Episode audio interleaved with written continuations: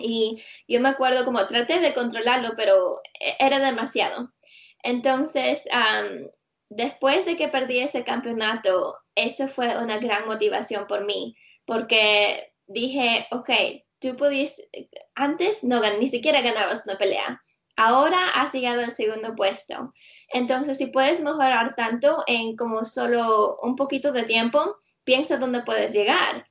Y entonces me dije, ok, cada vez que vas a ir a entrenamiento tienes que pensar lo que tú quieres. Entonces, por eso eh, el el año después de que yo perdí ese campeonato, ese año yo siempre tuve eso en, eso en mi cabeza cada, vez que fui al entrenamiento. Estaba pensando, ok, en esta situación, si te pasa otra vez, ¿qué vas a querer hacer? ¿Quieres uh, perder porque no piensas que tú puedes? ¿Porque estás cansada? ¿Qué, qué decisión quieres uh, cambiar?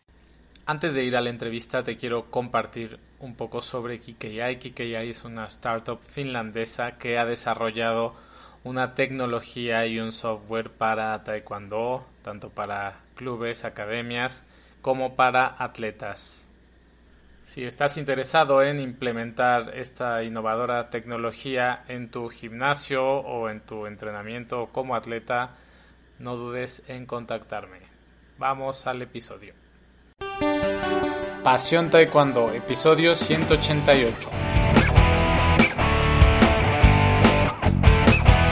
Hola apasionados del Taekwondo, ¿cómo están? Bienvenidos a un nuevo episodio de Pasión Taekwondo, el programa, el podcast para todos los enamorados, apasionados del arte marcial del puño y del pie, el arte marcial de los golpes y de las patadas, del arte marcial coreano. Ya saben a qué arte marcial me refiero, al Taekwondo. Soy Luis Arroyo y el día de hoy estaré platicando con Samery Moras, una invitada de lujo. Ya tuve el honor de, entrevistarla en la versión en inglés y la verdad es que me parece que tiene un camino en el taekwondo del que muchos podemos aprender, tanto en la parte competitiva, en la parte de mental, como en la parte en la que actualmente por la que más gente la conocemos, ¿no? Que es la parte de YouTube. Ella tiene un canal muy grande de como 150 mil seguidores en el que comparte contenido sobre cómo hacer una patada más alta, estiramientos para poder hacer tus patadas más altas, er-, errores comunes en, en, algunas técnicas. Es un contenido muy valioso, creo, creo yo que Summary combina tanto todo lo que se ha puesto a estudiar, pero también lo combina con la experiencia práctica. O sea, entrena, pero al mismo tiempo lo transmite y creo que eso es muy valioso. Entonces te recomiendo mucho la entrevista. Si tienes una academia de taekwondo, una escuela, también te lo recomiendo mucho porque nos va a dar algunos tips sobre, sobre cómo promocionar tu escuela y marketing. Vamos ya a la entrevista. Antes de, ir a ella, como siempre, te quiero pedir un pequeño favor. Si te gusta el podcast, si te gusta nuestro contenido, nos ayudas mucho suscribiéndote en Apple Podcast, siguiéndonos en Spotify comentando, eh, cualquier comentario eh, se acepta y es motivante para continuar. Puedes visitar nuestra web y un artículo que redacté sobre, sobre la entrevista con Samery y por supuesto todos los enlaces a su web para que puedas, si no la conoces, puedas seguirla y conocer su, su trabajo que es muy profesional, es de 10. Pues bien, vamos a la entrevista. Soy Luis Arroyo, esto es Pasión Taekwondo.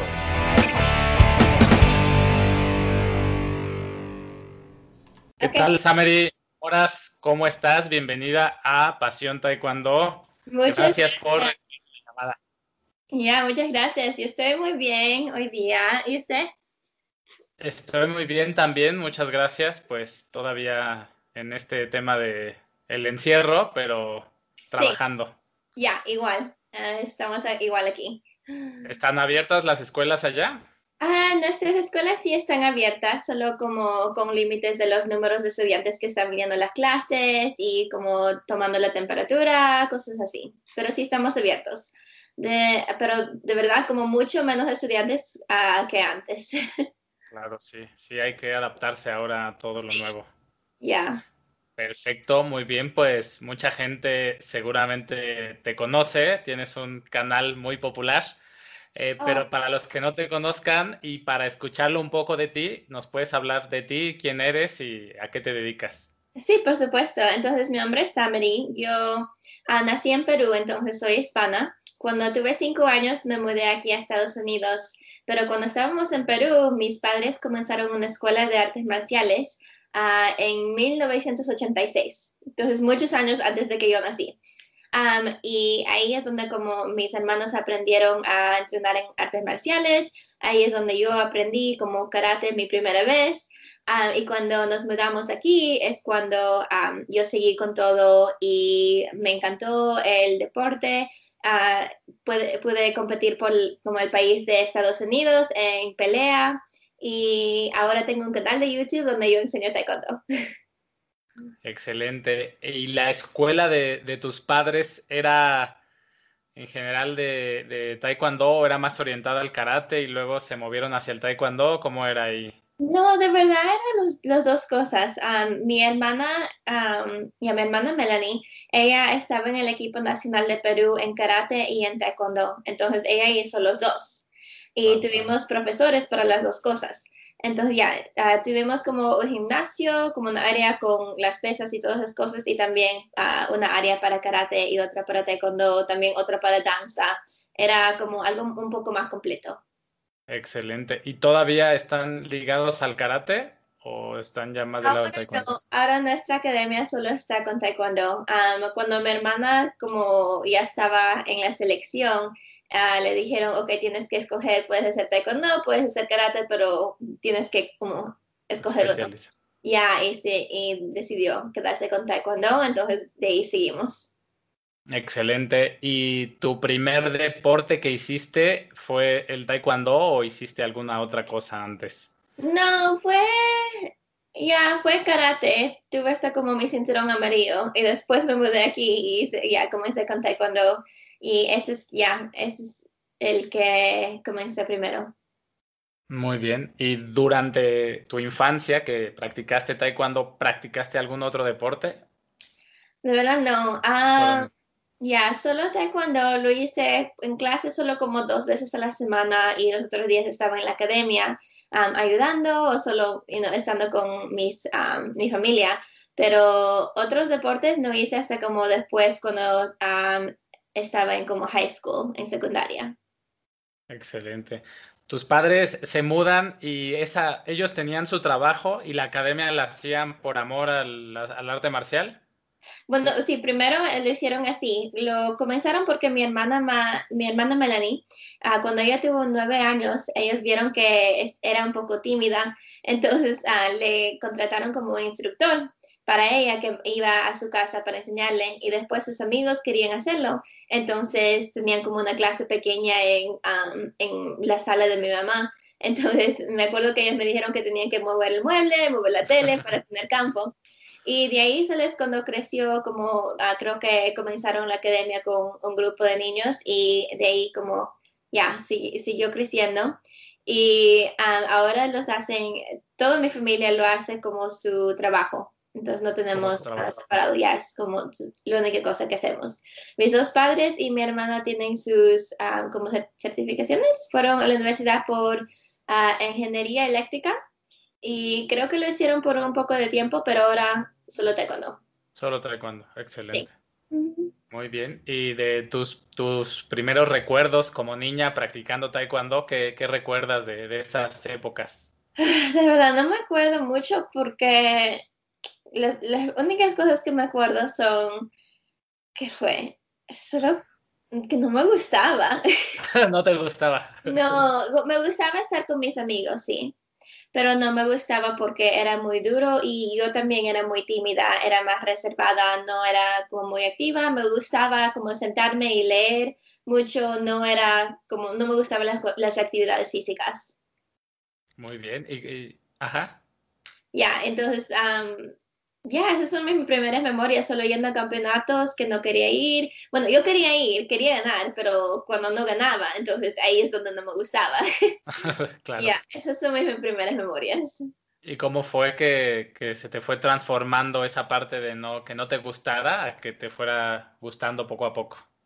Creo que fue, demoró muchos años, de verdad porque no me gustó y no quería seguir haciéndolo cuando me gradué de secundaria. Entonces, cuando tuve como 17 años, le hablé con mis padres y les dije, creo que ya no quiero hacer esto, me voy a ir a la universidad, eso ya no es para mí, yo lo he tratado por tantos años, ya no es algo que quiero seguir haciendo. Entonces me dijeron, ok, si esa es, esa es tu decisión, si no quieres hacerlo, ya has aprendido todo, tienes su cinturón negro, sabes cómo defenderte, esa es la cosa que ellas querían para mí, que yo sea fuerte, que aprendía cómo defenderme y que lo haga para aprender todo lo que Taekwondo te enseña.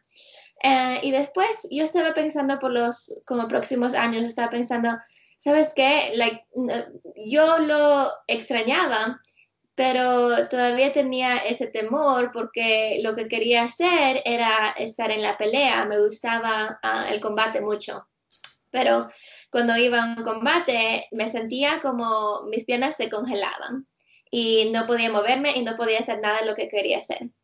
Entonces ahí es donde vi, ok, no es que no me gusta, es que no me gusta tener ese temor, porque entonces cuando tengo ese temor no me puedo controlar. Y cuando realicé eso es cuando dije, ok, voy a tratar de hacer lo que puedo hacer para sacarme de ese temor, para poder controlarlo y ver cómo me siento. Y es cuando comencé como todos los pasos para aprender cómo mejorarme, cómo poder controlar mis emociones y cómo poder hacer mejor en el deporte que yo quería ser buena. Y tomas esa decisión, hablas con tus padres de, Sí. Tomé esa decisión, me senté con ellos y les hablé y me dijeron, ok, nosotros te podemos apoyar en todo lo que tú quieres, pero va a depender de ti si tú quieres hacer el trabajo. Y yo dije, ya, eso es lo que he estado pensando, por eso, porque yo ya no lo estaba haciendo, estaba enseñando una vez por la semana, pero yo ya no estaba practicando. Entonces, de verdad fue una decisión de mí y eso creo es que tiene que ver de cada atleta, tienen que, ellos tienen que quererlo. Entonces ahí es cuando sí decidí, ok, voy a hacer todo lo posible para ver hasta dónde me puede llevar esto. Y me mandaron a México, a La Loma, en San Luis Potosí, y me dijeron, ok, entonces tienes que ir a entrenar con Irene Vargas. Y ahí creo que estuve ahí un mes la primera vez que fui. Y estaba entrenando diferentes selecciones, creo que de República Dominicana, de Panamá, y hice muchos amigos en ese entrenamiento. Y ahí es cuando yo vi que mi, como, yo sabía como, yo había entrenado en artes marciales, pero no a un nivel alto. Ellos estuvieron como hasta aquí y yo estaba, uh, tengo mucho que hacer. pero eso no, no me molestó porque era divertido, era algo que yo tenía que trabajar para aprender.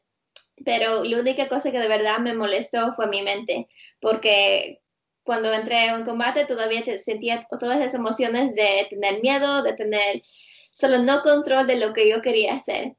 Y entonces, mientras yo estaba trabajando en mi mente, ahí es durante ah, cuando, como si de verdad subió toda mi, mi capacidad física. Fue un cambio tanto en la parte de, pues, del nivel de exigencia del taekwondo, pero también me imagino que incluso ahí en la loma trabajaban mucho la parte mental. Sí, Sí, mucho de visualizar y yo siempre estaba como leyendo cosas, viendo videos, tratando de ver qué podía hacer para mejorar eso. Muy bien. Y también supongo que hiciste muchos amigos, pero a la hora de entrenar y pegarse, se pegaban. Ya, ya, así es. Ya, muy, pueden, como nos hablamos, reímos todo afuera de entrenamiento, pero cuando entras, ya no eres amigos. eres amigos para ayudarse a, ya, a pelear para mejorar. Muy bien, me comentabas en la otra entrevista que habíamos hecho en inglés que algunas, pues en, esa manera en que entrenabas antes, un poco más recreativa, eh, no ganabas muchos combates, ¿no? Regularmente perdías. ¿Cómo regresas después de esa experiencia, de ese campamento? ¿Tú cómo te sentías? Bueno, yo me sentía muy lista. Ah, creo que una razón, una cosa buena de perder tantas veces cuando estaba creciendo es que me enseñó que si pierdes, nada pasa. Igual la vida sigue. Entonces, cuando terminé el campamento, yo me sentía muy bien. Me fui al campeonato universitario que quería pelear y quería hacer la selección porque iban a ir a competir al mundial. Eh, y fui y saqué segundo puesto. Entonces no llegué a la selección, pero era lo mejor que yo había hecho. Ah, creo que tuve cinco combates para llegar al segundo puesto y solo ganando uno ya me sentía muy bien. Pero de verdad eso me molestó mucho porque el, final yo lo perdí porque me metí en mi cabeza, no estaba bien. Yo me acuerdo que en el calentamiento estaba como calentando y vi a la persona, la chica que iba a tener que pelear y estaba pateando, nada extraordinario, pero en mi cabeza era wow, como e, ella, es muy rápida, me va a ganar por como 50 puntos y ya perdí. Y de, de verdad ahí es cuando yo perdí, porque cuando yo entré a la pelea yo ya sabía que no iba a ganar. Y yo me acuerdo como traté de controlarlo, pero e, era demasiado. Entonces, después de que perdí ese campeonato, eso fue una gran motivación por mí, porque dije, ok, tú pudiste, antes no ni siquiera ganabas una pelea, ahora has llegado al segundo puesto. Entonces, si puedes mejorar tanto en como solo un poquito de tiempo, piensa dónde puedes llegar. Y entonces me dije, ok, cada vez que vas a ir a entrenamiento tienes que pensar lo que tú quieres. Entonces, por eso eh, el el año después de que yo perdí ese campeonato, ese año yo siempre tuve eso, eso en mi cabeza cada, vez que fui al entrenamiento. Estaba pensando, ok, en esta situación, si te pasa otra vez, ¿qué vas a querer hacer? ¿Quieres uh, perder porque no piensas que tú puedes? ¿Porque estás cansada? ¿Qué, qué decisión quieres uh, cambiar? Entonces, uh, después de un año fui al universitario y gané el primer puesto y llegué a la selección, que era mi meta. Entonces estuve muy feliz con ese, ya con ese año. Esa, esa parte mental que mencionas de conocerte a ti misma, de decir, bueno, a ver, antes del combate yo me sentía así y no quiero sentir esas emociones nuevamente. ¿Tú las trabajaste estudiando o, o tenías asesoría de algún psicólogo deportivo o cómo, cómo hiciste para, para desarrollar esas estrategias? Ah, mis padres fueron mucha ayuda en eso. Nunca tuve un psicólogo. Creo que después, ya muchos años después, sí comencé a hablar con uno para deportes. Pero en el comienzo no, solo era como, como les dije, hablé con mis padres y mucho con mi hermana y también mucho solo leyendo en el internet, leyendo libros, viendo videos.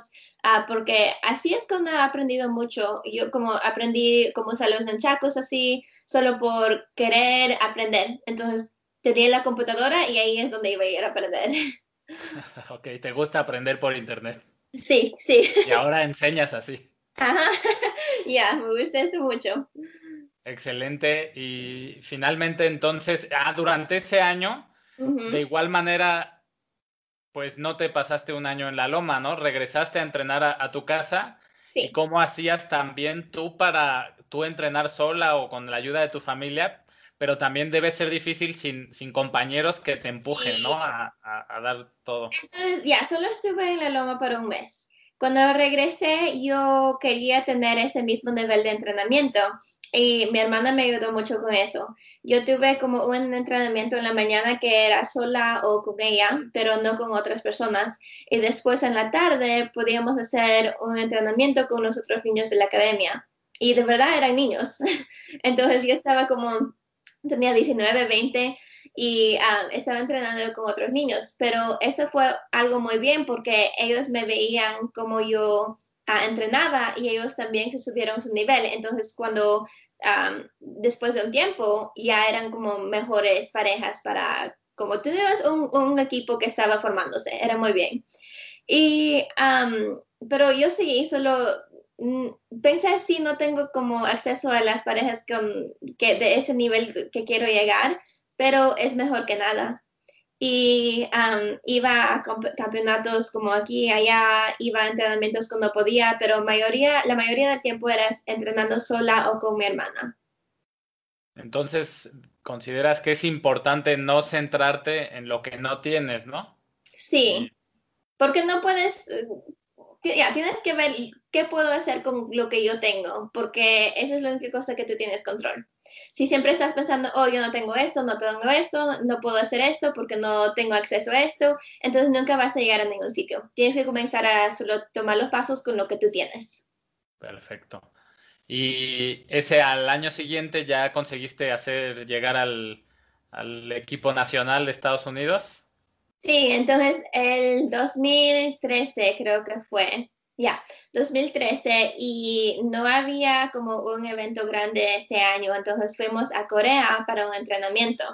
Y también, no sé, pero gané otro campeonato que ah, tenía otra selección que también me llevó a Corea. Entonces fui como por una semana, regresé a Estados Unidos, fui para otras dos semanas y tuve como dos entrenamientos fuertes en Corea. Y ahí es donde fui, fui y vi cómo entrenan los coreanos. ¿Qué tal? ¿Qué tal? Muy poca amistad, me imagino ahí. Ya, ya, ya.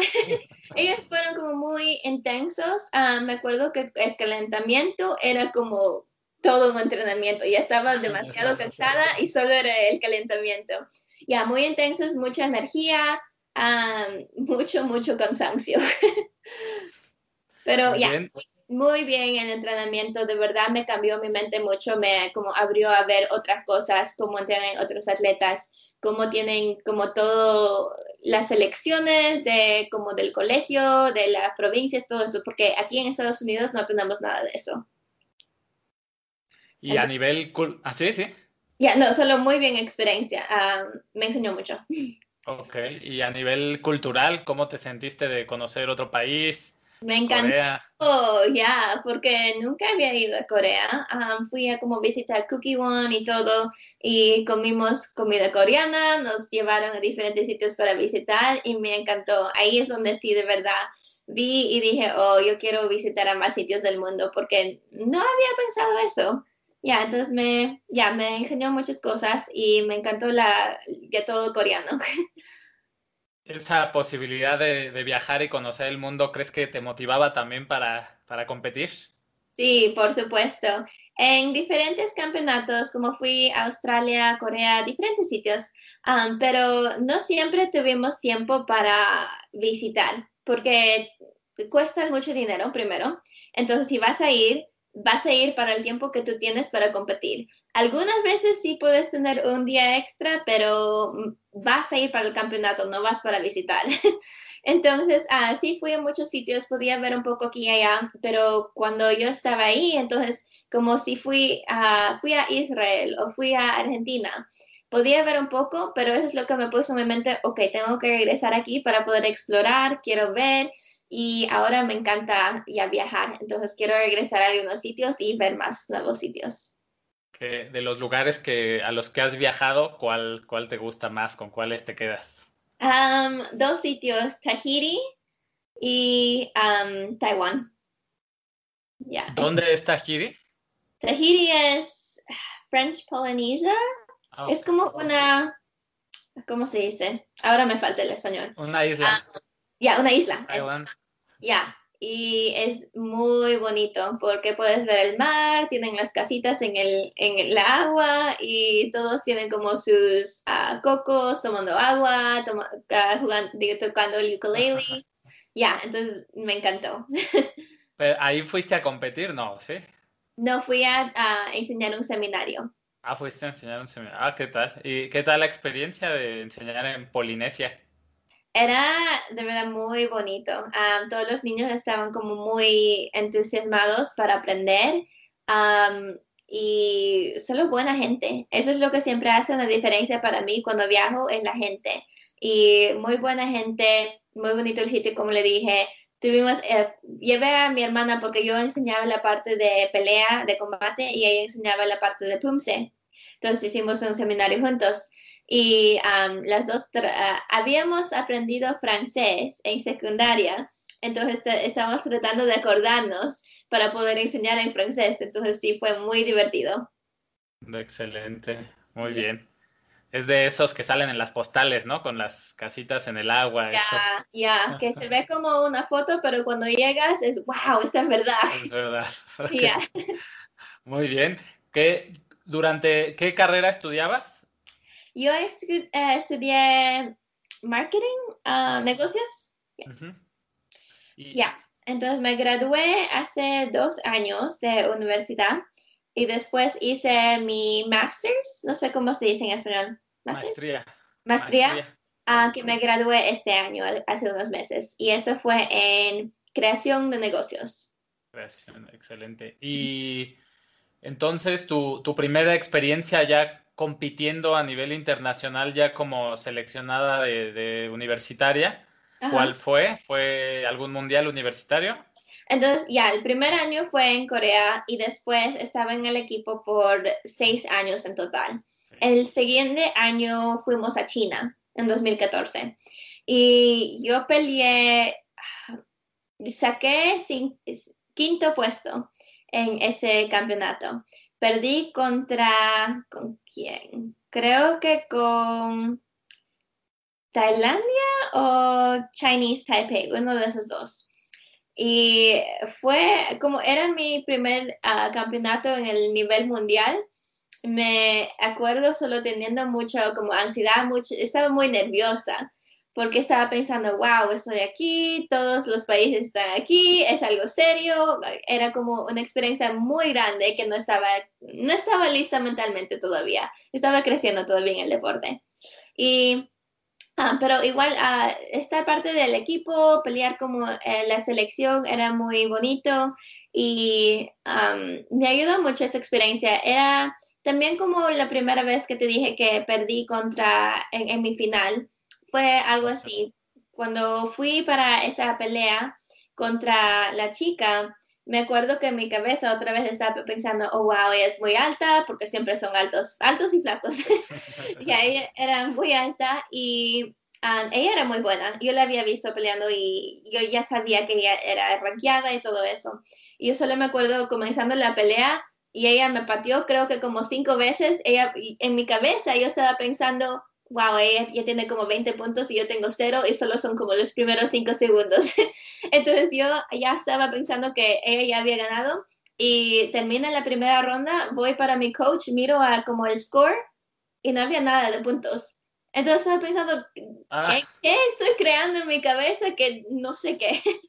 Igual ella terminó ganando, pero ya, muy bien experiencia en ese nivel te ayudó a darte cuenta de que a veces todavía ni ves lo que realmente está sucediendo y tú ya... Siempre, siempre hay algo que aprender y siempre hay algo para como subir, porque yo ya pensaba, ok, ya tengo control de mí, ya estoy mejorando, ya no tengo tanto, tanto temor y voy y eso pasa. Entonces ya todavía tuve mucho para aprender. Oye, ¿y cómo hacías para, para compaginar estudio y, Oh, y entrenar.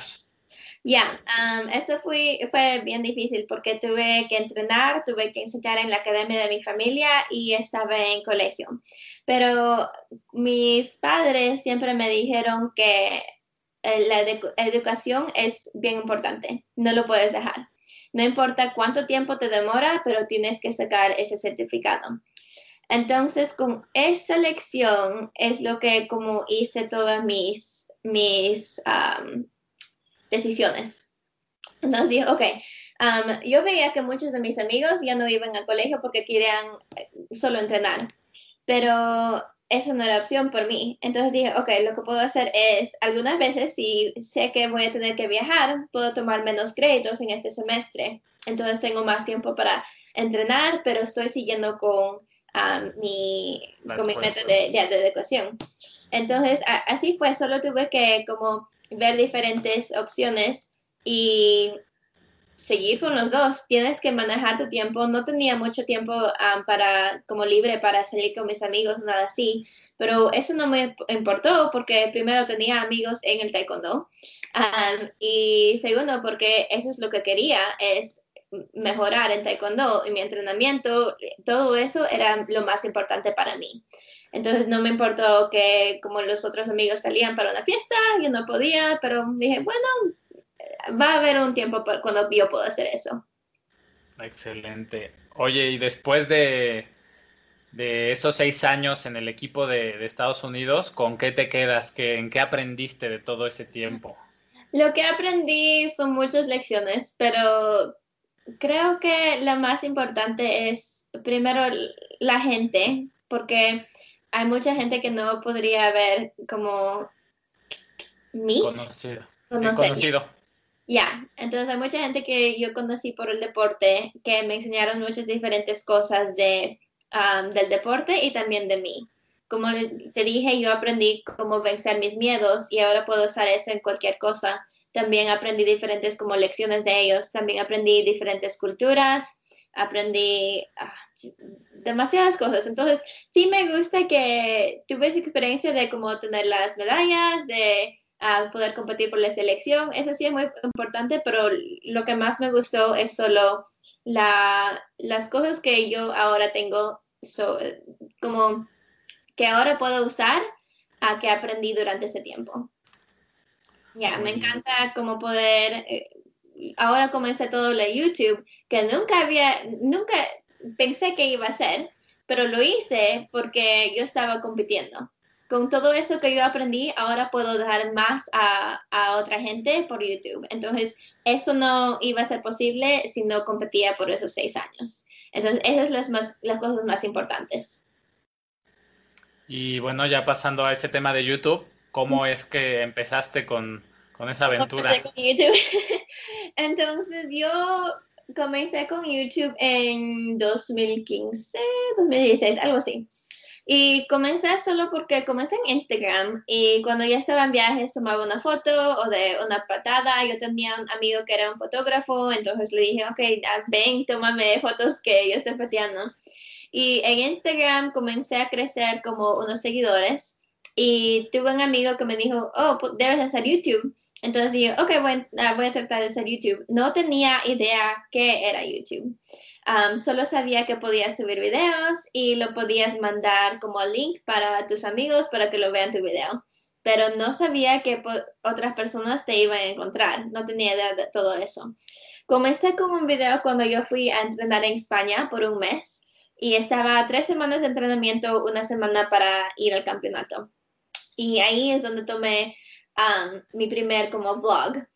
Um, lo puse en línea y me gustó todo el proceso, proceso de poder crear un video y crear una memoria. Um, y ahí comencé a hacer más videos y vi que la gente le gustaba, la gente le respondía y querían ver más. Entonces comencé a hacer cosas, de ahí me comenzaron a preguntar, oh, ¿cómo, se, cómo puedes hacer esto? Y comencé como enseñar cómo poder hacer esta patada, cómo patear más rápido, cosas así. Y nomás creció.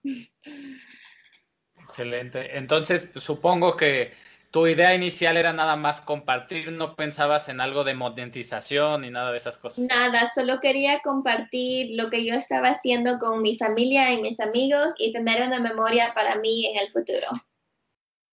Y veías que la gente te preguntaba cosas y eso sí lo hacías, o sea, me, esto les interesa, los ayudo. Ya, porque era divertido. Eh, es como tener una conversación con un amigo por el, por el internet y te preguntan, oh, ¿cómo puedes hacer eso? Y ¿por qué no les vas a enseñar si puedes, si puedes y si sabes? Ya, es, es más divertido cuando puedes pasar lo que tú sabes a otras personas. Muy bien. ¿Y hubo un momento en el que ya empezaras a, a pensar en como en, bueno, voy a profesionalizar mis videos, quiero crecer un poco más. Sí, había un seminario que YouTube vino aquí, vino aquí a Utah y tuvieron un seminario, una clase como por todo un día que yo quería ir. Y yo solo tenía como 200 suscriptores en ese momento y necesitaban tener mil por lo menos para ir. Uh, tuve como tres semanas, creo, para subir desde 200 hasta 1000. Pero te dije que a mí me gustan las metas mucho. Entonces, como vi esto y dije, ok, tengo tres semanas, lo voy a hacer. No tengo idea cómo voy a llegar a eso, pero tengo que llegar porque quiero ir a esa clase. Quiero estar ahí, quiero aprender lo que ellos quieren enseñarme. Y comencé a hacer, creo que hice unos videos también, comencé a mandarle mensajes a todos mis amigos. En mi academia les dije, hey, tengo un YouTube channel, necesito suscriptores, tengo que llegar a esto. Y no sé cómo, pero llegué a los mil. Me dejaron como ir a registrarme. Fui y ahí es donde me enseñaron que YouTube puede ser una carrera, porque hasta ese día no había hecho nada de dinero de YouTube pero estaba pensando y dije, a mí me gusta enseñar, a mí me gusta hacer videos. Entonces, si esto puede ser una carrera y puede estar ayudando a tantas personas, ¿por qué no lo puedo hacer yo? Y, ahí es donde me formó mi idea, ok, yo quiero crecer esto para que sea un negocio. ¿Llegaste a los mil así a penitas? Sí, sí, era estaba bien cerca ya. Muy bien. ¿Y, aprendiste sobre esa carrera? Eh, ahora, que, ¿en qué te fijas? ¿Te fijas en tu miniatura? ¿Te fijas en, en la duración del video? ¿En qué te fijas para hacer un video de tu estilo? Bueno, en todo eso. Es como un balance de ver lo que hace bueno en YouTube y también comparar eso en lo que yo quiero hacer. Porque no quiero que sea un trabajo tampoco. Porque si quiero un trabajo, entonces solo puedo ir a tener un trabajo. YouTube toma mucho tiempo, mucha paciencia, mucho demasiado de todo.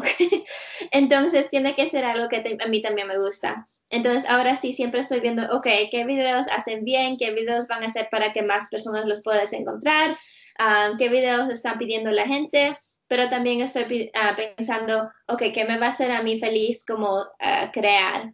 A mí me gusta ser muy creativa, me gusta la motivación, entonces también hago no solo videos de enseñar cómo hacer algo, pero también videos en motivar a la gente, en, cómo demostrar, compartir lo que yo he aprendido en taekwondo, cosas así, porque, eh, como le dije, es, es, un balance de todos los diferentes videos que quiero hacer. Muy bien. ¿Y programas ya tienes adelantado así, ya sé que este va a ser de esto, esto? ¿O, o dices, ah. hoy voy a hacer el de tal? Que me dos, de verdad los dos. Entonces tengo una meta de cuántos videos quiero hacer en un mes pero también los temas, como tengo ideas ah, de lo que quiero hacer, como en este mes quiero hacer uno que es algo enseñando esto, uno que es de motivación, uno de que es divertido, uh, diferentes cosas así, pero ya el día que yo lo grabo es el día que yo me siento y pongo, ok, eso es lo que voy a enseñar y ahí es donde lo creo, uh, el mismo día. ¿Y de alguna manera crees que YouTube te ha ayudado también a conocer otros profesionales del medio o aprender de otras personas, creadores? Sí, por supuesto. En 2018 me invitaron a YouTube Next Up. Entonces YouTube me, uh, me escogió yo y 12 otros, 12 otros canales nos llevaron a YouTube y estuve ahí por una semana creando videos con ellos y nos enseñaron mucho de cómo usar la cámara, cómo usar las luces, el audio, todo. entonces ahí fue donde de verdad comencé, creo que en 2018 es cuando pensé, ok, esto tiene que ser algo de verdad, lo he estado haciendo solo como por divertirme hasta ahorita, pero si yo quiero hacer esto de verdad como un trabajo, tengo que ah, estar más profesional. Entonces eso me ayudó mucho porque si no hago dinero de esto, entonces no lo voy a poder hacer con el volumen y no voy a poderlo hacerlo ah, para crear, para crearlo lo que quiero. Entonces, ah, ya pude conocer mucha gente ahí de YouTube, otros ah, canales, todos fuimos hispanos, entonces eso fue divertido. Y ya, muchas otras oportunidades por YouTube que me he podido conectar con gente, como aquí no, no te estaría hablando si, ya, si no tuve el canal o el Instagram. Entonces, muy divertido para ver las posibilidades que se abrieron por hacer YouTube. Perfecto. ¿Y tú, tú consumes YouTube? ¿Tú ves YouTube? No mucho. Sí, algunas veces cuando quiero aprender algo, sí. Ah, como ayer en la noche, yo tengo un perro nuevo que me está destrozando toda mi casa, pero, pero que quiero aprender cómo entrenarlo. Entonces, ayer en la noche estuve viendo videos también si quiero aprender cualquier cosa, pero como entretenimiento, eh, como diversión nomás, no mucho. No, es por aprender. Sí. Es, una super herramienta para aprender que hace 15 años no teníamos. Ya, ya. Casi todo está en YouTube. Puedes aprender cualquier cosa, ya. Claro, y ya también, por ejemplo, en tu caso que tienes tu academia online, pues si me gusta cómo enseñas, ya te conozco en YouTube y ya voy a, buscarte, ¿no? Para aprender contigo. Sí, ya, y ahora tengo mi canal en español que no he estado poniendo muchos videos, pero voy a comenzar a hacer un poco más, porque ya español es difícil para mí, porque solo estuve en Perú hasta que tuve cinco años. después cuando me mudé aquí, todo es en inglés. la única persona que habla español es con mi padre o con estudiantes como los padres de los estudiantes aquí que hablan español, pero no me sale tan natural, entonces me demoro más en lo que quiero decir. Pero lo hablas muy bien. Gracias. Es, es, muy bien para practicarlo y por eso también quiero seguir con mi canal de YouTube porque sé que hay muchas personas que hablan español que quieren aprender. Ahorita están viendo mi canal en inglés y veo sus comentarios en español y digo, oh, de verdad, tengo que solo enseñarlo en español. Oye, ¿y cómo le hiciste? Porque tu canal en español tiene como cinco videos, pero ya tiene un montón de seguidores. No sé de dónde vinieron. Yo, ya, yo solo puse el primer video y después vi que ya, como creció demasiado. Estaba pensando, que no lo estoy haciendo mal. Porque de verdad creció mucho más rápido que el inglés. Sí. Y, ah, me gusta la gente hispana porque habla más en los comentarios. Comenta es más divertido porque puedo conocer a la gente más, porque en inglés no ponen tantos comentarios, entonces yo solo estoy poniendo un video y me olvido, pero ya en español tienen una conversación, eso me gusta. Muy bien. Y no hay, creo que no, no recuerdo ahorita un canal grande en español de, de Taekwondo. No, no, hay nada, prácticamente no hay nada. Ya no he visto, pero deben hacerlo más porque es muy bueno para compartir cosas en YouTube. Claro. De hecho, en, en, inglés el tuyo es el más grande, ¿no? ¿Hay alguno de taekwondo así similar? No hay tan grande. Hay algunos. no creo que en taekwondo específico, pero en como artes marciales en, en general, sí. En artes marciales, sí.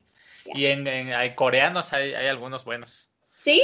No he visto. Sí, eh, no he visto. Eh, sí, muy como de escuelas, pero hay muy buen contenido. Pero oh. sí es más difícil de encontrar porque está en coreano todo y uno no entiende nada, ¿no? Muy bien. Y también lanzaste un podcast. Sí. Uh, comencé un podcast que solo tuvimos como tres episodios. No sé cómo decir episodios. Episodios. Episodios, ya. Um, pero con mi amigo Donovan, que también tiene un canal en YouTube, pero no pudimos seguirlos, uh, seguirlo porque él comenzó a su escuela de, y a su colegio. Um, entonces, estoy viendo, estoy pensando si yo quiero comenzar mi propio podcast. Estaba pensando de repente comenzarlo, no en inglés, pero en español. He estado también pensando, de repente lo hago, no sé, tengo muchas diferentes ideas, pero me gustan los podcasts mucho. ¿Tú consumes podcast? Sí, consumo sobre YouTube, sobre deportistas, sobre negocios, cosas así. ¿Alguno que nos recomiendes a gente de taekwondo? Déjame ver, pero sería en inglés. Bueno, sí, en inglés. Ok, voy a, voy a ver en mi teléfono. No sé muy, no sé muy bien recordarme de estas cosas. la mayoría solo son sobre YouTube. Sobre YouTube. Bueno, recomiéndame uno a mí sobre YouTube. YouTube. YouTube Creators Hub. YouTube Creators Hub. Ajá. Ya, ahí es donde como hacen entrevistas para diferentes ah, personas que tienen canales y lo que hacen bueno. Excelente. Muy bien. ¿Y eh, te gusta mucho esa parte de, la superación de la mentalidad, no? Por ahí va el lado de, tu podcast con Donovan. Mucho de, ya, eso me encanta porque la gente, como yo, por supuesto, me limité mucho por mis miedos. Eh, me limité por, por pensar, esto lo puedo hacer, esto no lo puedo hacer.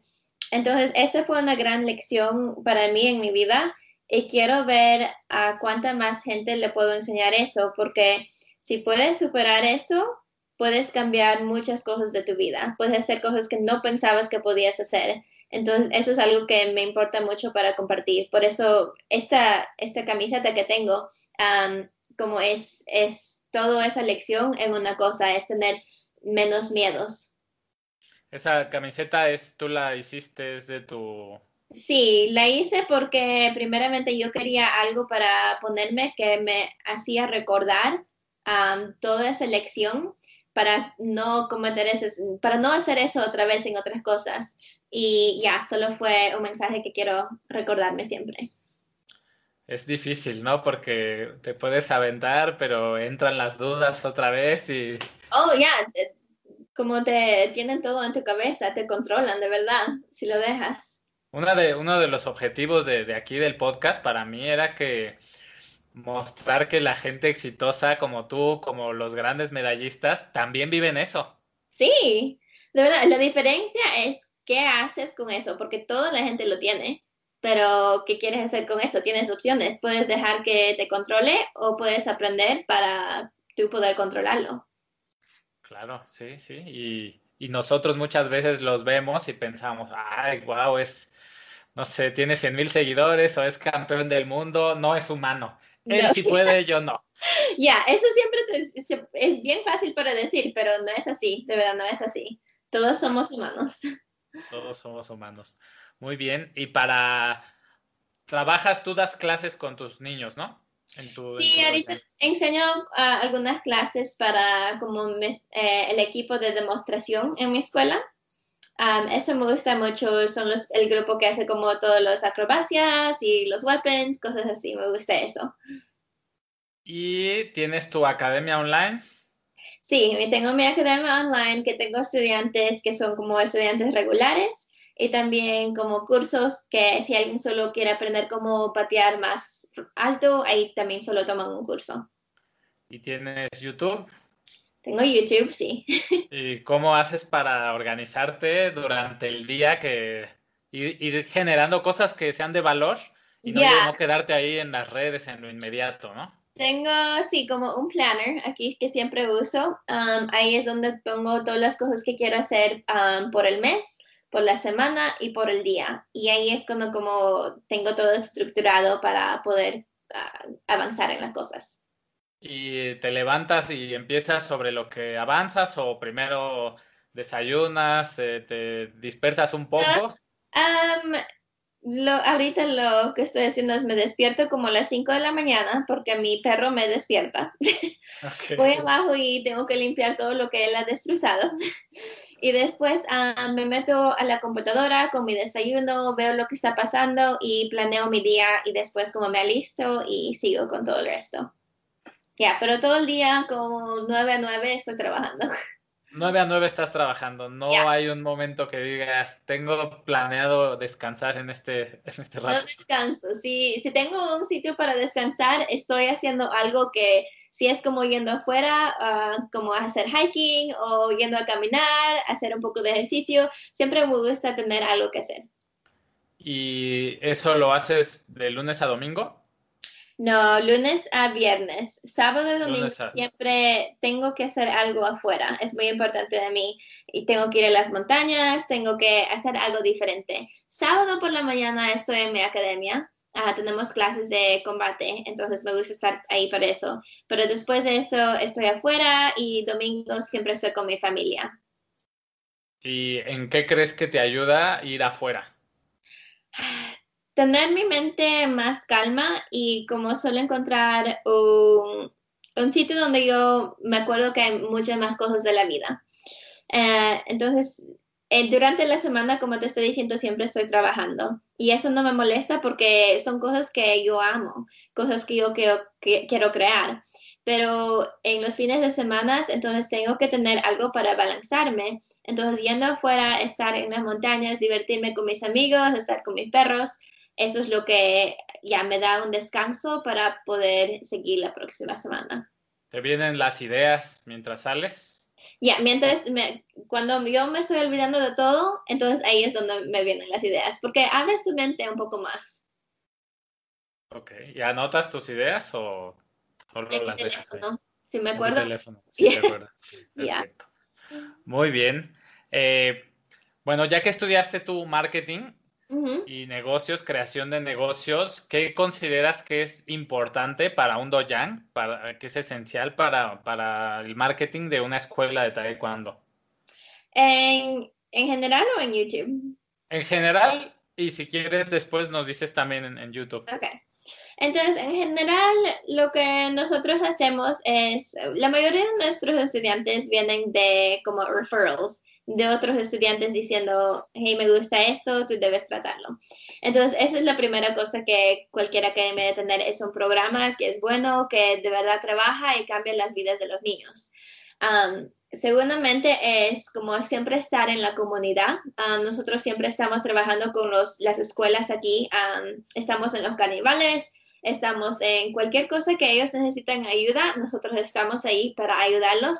Uh, puede ser como tenernos, tener los, eh, nuestros instructores ahí para ayudar con una actividad, cualquier cosa. Si necesitan agua, ya, estamos ahí. y eso ayuda porque nos comienzan a conocer y los estudiantes también comienzan a ver quiénes somos nosotros. Y después, estar mucho en social media, en Facebook, siempre como compartir, porque ahora es una forma que es muy fácil de compartir cosas. Y si siempre estás poniendo como, oh, aquí los estudiantes están en, aprendiendo esto hoy día, lo pones como un video corto o una foto en, en, Facebook y los padres lo van a compartir y más personas los van a ver. Porque como dije, si tienes un buen programa, la única cosa que tienes que hacer es que más personas vean lo que tú ofreces. Ok, entonces podríamos decir que bueno, lo primero es que tu, tu, servicio lo que hace sea bueno para las personas. Lo dijiste tú, cambiar vidas. Ya, porque si no, los estudiantes van a venir, no les van a gustar y se van a ir. Entonces tienes que tener todo muy bien primero. Cambiar vidas. Ajá. Eh, y me habías dicho en la, en la versión que hicimos en inglés sobre algo que me gustó mucho. ¿Qué fue? Mm. ah, contar historias, ¿no? Sí, uh, especialmente en social media, en YouTube y en Facebook, Instagram. Um, no solo, no me gustan cuando las academias solo ponen como una foto y dicen, mira lo que este es, como mira los estudiantes, tú puedes hacer esto, porque tienes que decirles de verdad lo que están haciendo. No solo ven a tratar clases, pero um, como el otro día yo hice una foto de uno de nuestros, nuestros estudiantes que tiene siete años y él comenzó hace tres años y les dije sobre lo que el niño estaba pensando, sus metas de él, lo que él quiere ser, lo que es su favorita cosa y lo que, de verdad, lo que él quiere ser. Y los padres estuvieron muy felices porque ellos quieren compartir lo que su niño ha aprendido, pero la gente lo mira y piensa, oh, mi niño también puede comenzar a pensar así. Entonces tienes que solo decirle y contar la historia, porque todos somos humanos, todos queremos cosas similares y ahí es cuando puedes llegar a gente más. Ok, y si yo soy un instructor de taekwondo o tengo mi academia y a lo mejor tengo esa espinita de esas ganas de hacer un canal de YouTube, ¿por qué lo voy a hacer si, por ejemplo, Tego 8 ya hay como 300 mil versiones del Tego Gocho en YouTube y puedo llegar a pensar, ¿para qué ya hay ahí? algunas razones. La primera es, en tu escuela, los, tus estudiantes te quieren ver a ti. No quieren ver a gente que no conocen, quieren ver de ti. Entonces, si tú les puedes enseñar, tú puedes estar ahí en su casa virtual con ellos, enseñándole como ese PUMSE, eso les va a ayudar mucho. Ah, entonces, es la primera razón, es la relación de, con tú y ellos. Segundamente, porque hay un millón de canales de cómo, de cómo hacer make-up, ah, maquillaje. Eso no importa. La gente sigue haciéndolos. Hay como millones de compañías que hacen la misma cosa, pero todos lo hacen un poco diferente. Entonces, si tú quieres tu canal de taekwondo, sí tienes que hacerlo porque tú eres una persona diferente, diferente personalidad, diferentes lecciones que tú has aprendido y tienes algo diferente para compartir. Sí, puede ser la misma cosa que estás enseñando, pero diferentes cosas, eh, diferentes personas te van a gustar verte a ti porque eres tú. Entonces, no importa si hay millones, igual hazlo nomás. Excelente. ¿Y consideras hoy en día que toda escuela de taekwondo debe de tener un canal de YouTube o no? Sí, por supuesto. No, la meta de las escuelas no debe ser de tener miles y millones de seguidores. Esa no es la razón que deben tener el canal. Pero la razón es tener un sitio donde los estudiantes pueden ir, encontrar como lección, eh, encontrar el currículum para poder aprender más y también para conocerte a, ti mejor.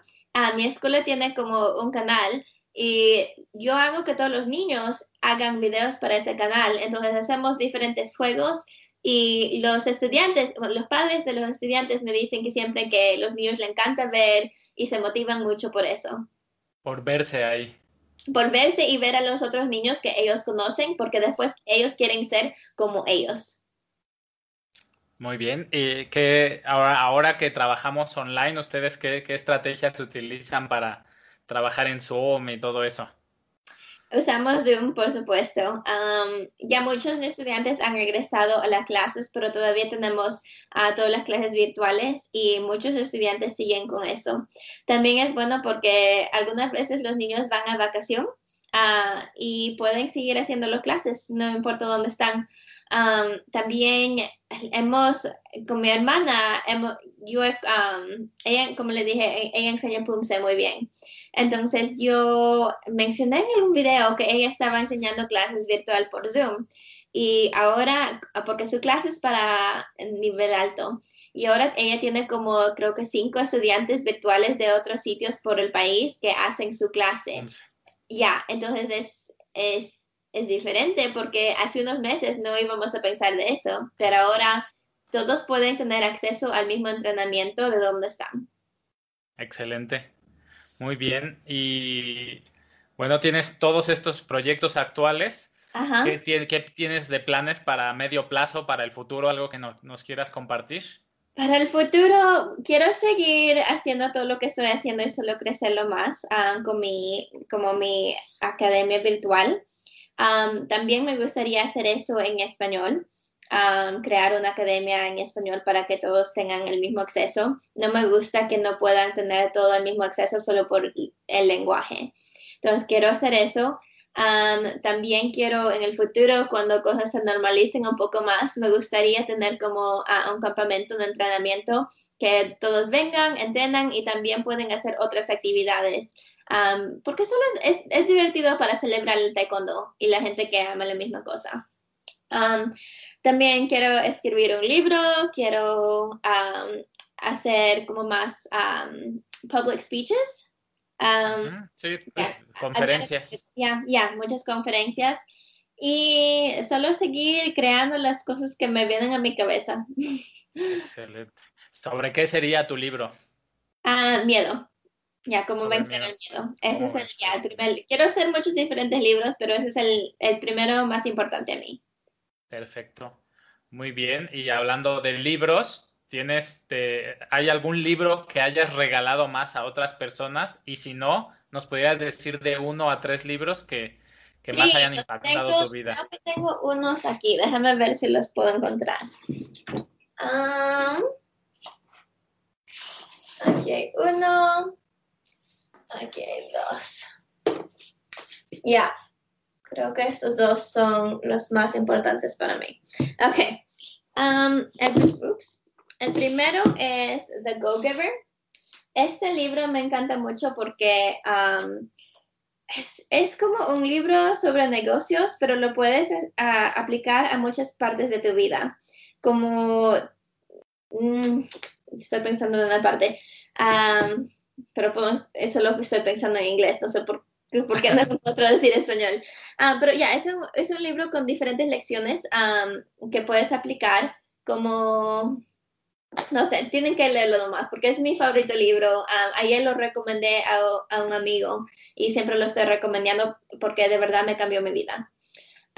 el otro es uno divertido para como calmarme porque como le dije, siempre tengo millones de cosas que hacer y en la noche de verdad tengo que descansar. Y entonces este es un libro que como me relaja mi mente. Se llama Small Pleasures y tiene como historias chiquitas de, déjame ver, le voy a enseñar, de momentos felices de la vida.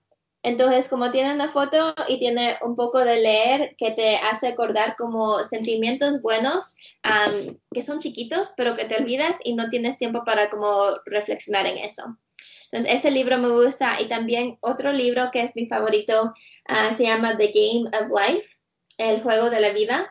Y ese, e, ese libro yo leí hace unos años y me gusta leerlo una vez cada pocos años porque tiene la mentalidad de, como me hizo pensar que tienes mucho, como tienes un tiempo en la vida para hacer diferentes cosas, diferentes proyectos, pero tienes que hacerlos, uh, porque si no siempre los pones para el futuro y no están, no los haces. Entonces, ese es uh, otro libro que me di, como me enseñó, es un libro de ficción, pero me enseñó que, ok, yo quiero hacer esto por este año y el próximo año tengo que dedicarme mi tiempo a esta cosa para poder hacer todo lo que yo quiero. Es importante tomar acción, ¿no? Sí, sí, porque yo también, mucha gente y yo siempre decimos, ok, algún día lo voy a hacer, pero ese día nunca viene. Ese libro que mencionaste de Go Giver, cuando me lo dijiste en inglés, no lo encontraba, yo no, no ¿Ah, entendía muy bien, tuve que oír el audio varias veces y decía Go Gather, eh, Go, no me, Gold, Gold, Gold Giver. Oh, no, no, ya. ya. lo encontré, dije, ah, ya es este, es este. Ya, la palabra, la palabra que siempre se usa es go getter, pero uh, como anda a como agarrar cosas, esto es go giver, anda a dar cosas. Y esa es la diferencia, porque no es solo de como de agarrar todo, pero es lo que tú puedes dar a la vida, a la gente, al mundo. De eso se trata el libro. Excelente, que es similar a esa manera que tienes de, pues, en YouTube, antes de yo pensar en tener, doy primero. Sí, sí, eso te va a llevar a muchos sitios. Perfecto. Eh, uh, uh, uh, ¿Nos puedes decir si tienes a alguien que admires, alguna figura como de, puede ser de Taekwondo, de YouTube, alguien que admires? Ah, sí, hay muchas gentes que no me gusta como idolizar a una persona, pero me gusta atraer las buenas calidades de cada persona. Entonces, como mi familia, pues, mis hermanas y mi mamá siempre son las primeras personas de donde yo como aprendo mucho. También en mi, en mi pared tengo como diferentes fotos, no les puedo enseñar, pero diferentes ah. fotos de personas que me gustan sus personalidades de taekwondo, um, gente como Jin Yu Wu, porque ella era una atleta muy buena, um, ¿cómo se llama? Um, ahora me estoy oh, Yvette, Yvette Young. ya, era de mi peso de Canadá, era rankeada primero en el mundo. Me encanta como su. E, ella tiene como una forma de pelea que es muy dinámica, siempre moviéndose bien rápido. Eso me encantó sobre ella más gente tendría que ver en mi Instagram. Ya. Buenas calidades de diferentes gentes. Perfecto. Eh, ¿Nos pudieras decir si hay alguna compra de menos de 100 dólares que últimamente, en los últimos seis meses, haya impactado más en tu vida? Menos de 100 dólares los, los últimos seis meses. Ah, ya, solo sería como bien fácil. De verdad, es, mucho menos de 100 dólares, solo un notebook. Um, porque esa es la, forma mejor que yo me puedo organizar. Si no me organizo, nunca hago nada. Entonces, siempre poder escribir, ahí escribo como lo que quiero hacer en el día, escribo lo, algo que yo hago, bueno, en esta como tabla que puedes ver, tengo diferentes cosas que me gusta sacar los días. una de las cosas es decir cinco cosas que yo como uh, gratitude. Agradezco. Ya, cinco cosas que yo agradezco por el día. ahí los escribo en ese notebook. También planes, ideas, diferentes cosas. Eso, ese es el sitio donde de verdad yo creo todas las cosas. Um, sí lo puedes tener en el teléfono, pero no me gusta, me gusta tener algo duro para poder como anotar. Se te queda más si lo haces así más concreto físico. Sí, lo puedo ver mejor, no sé por qué, pero ya me gusta. Y ahora que hablas de, la de gratitud, de agradecer, eh, ¿cómo te toca vivir algo de hate en YouTube? Hate, ya. Um, cuando estoy teniendo un día mal por cualquier razón o si estoy estresada, yo, me, yo sé que no puedo ir a YouTube. Porque si voy a YouTube, hay tantos mensajes negativos que te molestan a tu mente, de verdad. Entonces, si estoy teniendo un día bueno, un día regular, entonces está bien, no me molestan. Pero la gente lo hace muy fácil para escribir cosas, lo que ellos piensan en YouTube y no siempre es bueno. siempre hay muchos más que son positivos, que de verdad te agradecen y todo, pero la gente es gente, siempre te van a poner lo que ellos quieren pensar. Sí, era, era por lo que te preguntaba, porque seguramente recibes muchos comentarios positivos y a veces uno como persona, tu mente se queda en lo que te dicen malo, ¿no? Sí, sí, es natural, es más fácil porque siempre te estás criticando y si otra persona te critica, entonces como solo se agrega eso. Pero, entonces... pero esa gente de verdad no te conoce y van a decir lo que ellos quieren y la mayoría del tiempo lo que ellos dicen, ellos ni siquiera lo están haciendo. Te están como diciendo, oh, no, no estás pateando, no, no debes tener ese cinturón negro, no, no puedes patear duro, no puedes defenderte.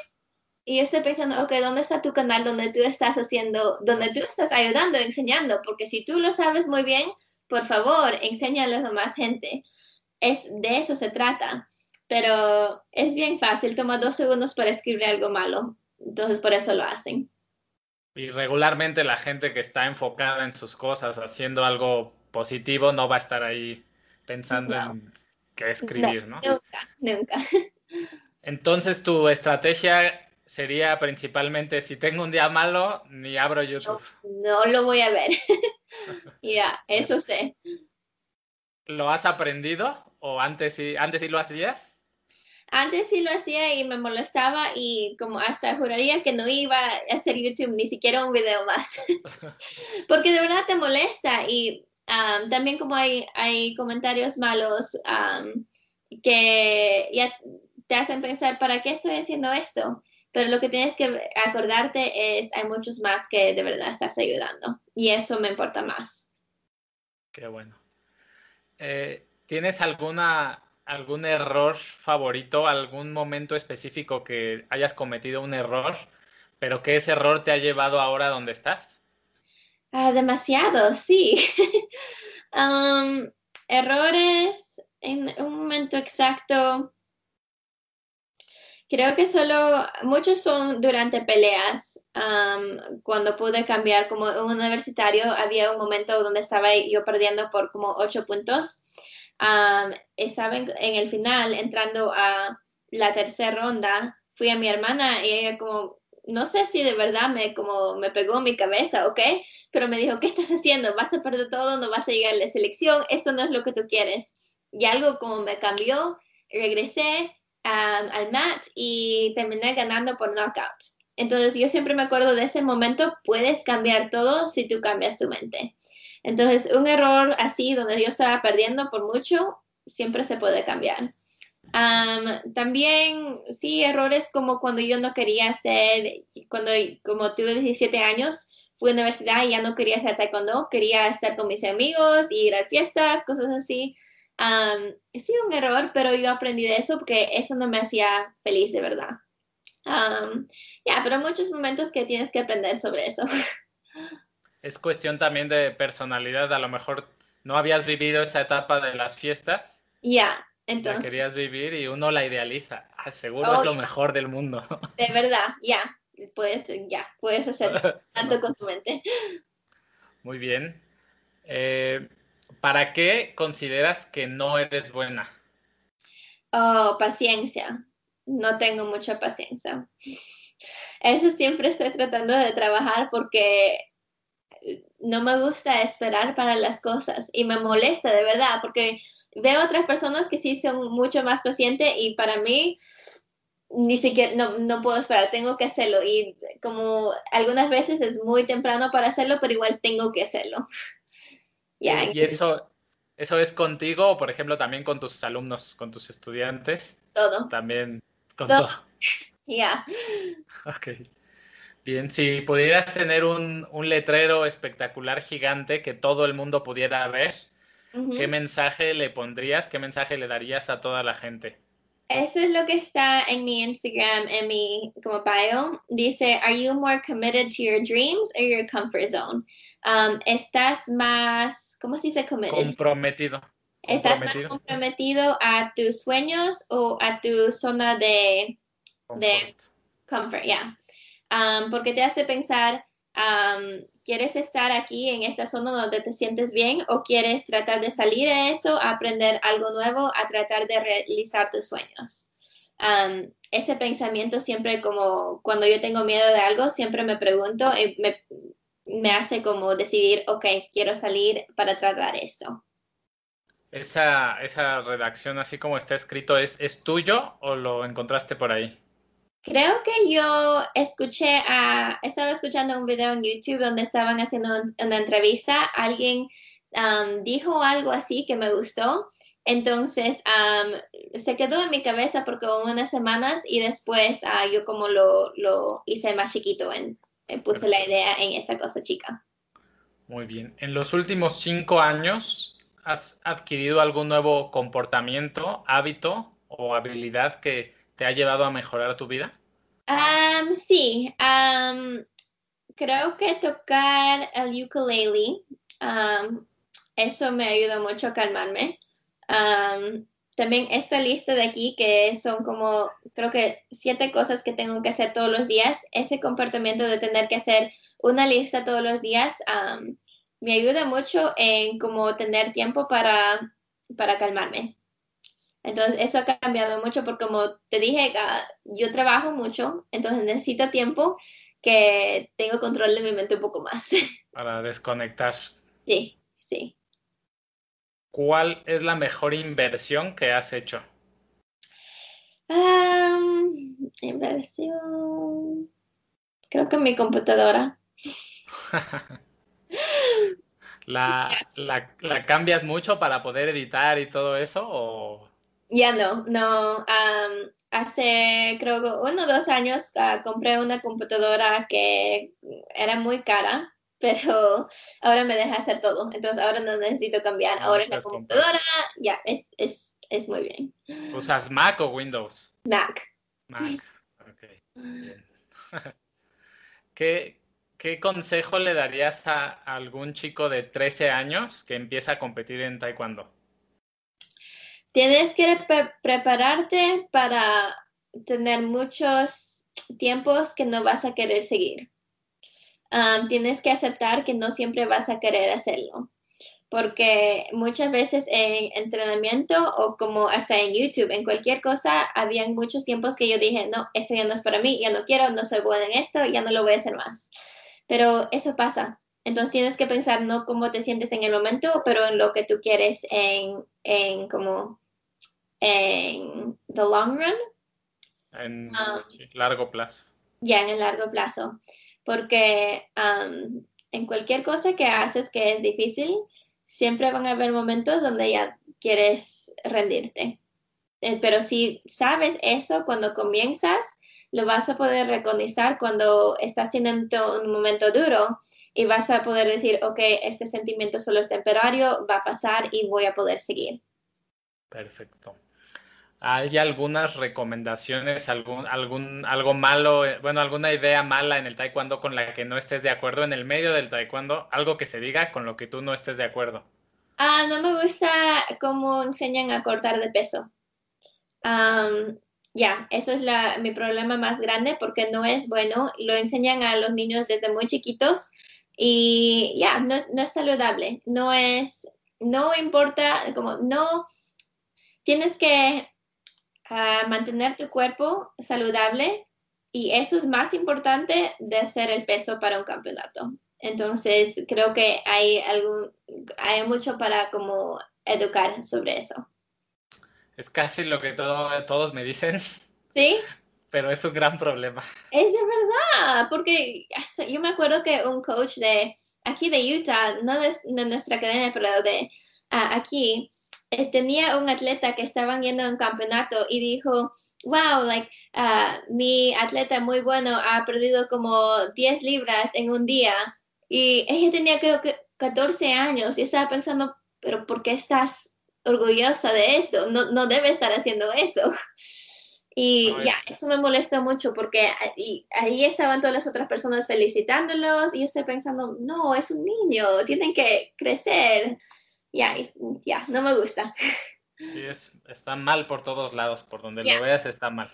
Ya. Cuando te sientes eh, desenfocada, que, mm. abrumada, ¿qué haces para volver a enfocarte? esa lista que les dije. les puedo decir que, que tienen mis cinco agradecimientos. Agradecimientos. Ya, cinco agradecimientos. ejercicio, leer, escribir, tocar mi ukulele, iron es tomar mis, ah, las pastillas que tengo que tomar todos los días. eso es como take care of my body. Cuidar tu cuerpo. Ya, y crear algo. No importa si es crear como un video, crear una historia, crear algo. Entonces, si estoy teniendo ya un, día mal, algo así, puedo hacer una de esas cosas y como me, me, me ayudan a relajarme.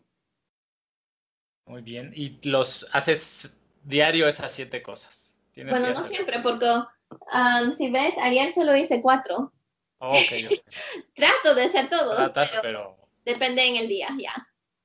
Cómo te sientas, sí. Ya, ya. Pero sí, eh, el goal siempre es hacer todos. ¿Cuánto te tardas en grabar y cortar y editar un video, ya que esté listo? Ya no tiempo. Ah, grabar depende en el video. Si es algo que solo estoy, enseñando algo fácil, entonces demora como una hora. Editar ah, entre uno a tres horas, depende en el tipo de video. Pero si estoy haciendo como un vlog o algo motivacional que tiene como muchas más partes, entonces puede ser como una semana ya, solo depende. ¿Y te exiges mucho? Así esto no me gustó, lo corto, lo vuelvo a grabar o no tan?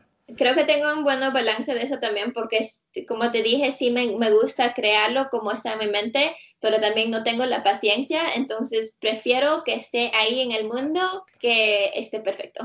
Que esté aquí. Ya, ajá. Perfecto, Samary, pues ha sido un placer. no sé si quieras agregar algo más. No, esto fue muy divertido, entonces muchas gracias, me gustó hacer, este es mi primer podcast en español, entonces, ya, gracias por tenerme y ya, creo que eso es todo. Bien, pues igualmente me gustó mucho la entrevista, creo que hay mucho material para que la comunidad del taekwondo aprenda, se enriquezca, naturalmente pues hay que seguirte en tu canal, ¿cuál es tu canal? Samari Moras Taekwondo o si no en Samari Moras Taekwondo Español. ¿Y en Instagram? Instagram, Samary Moras TKD.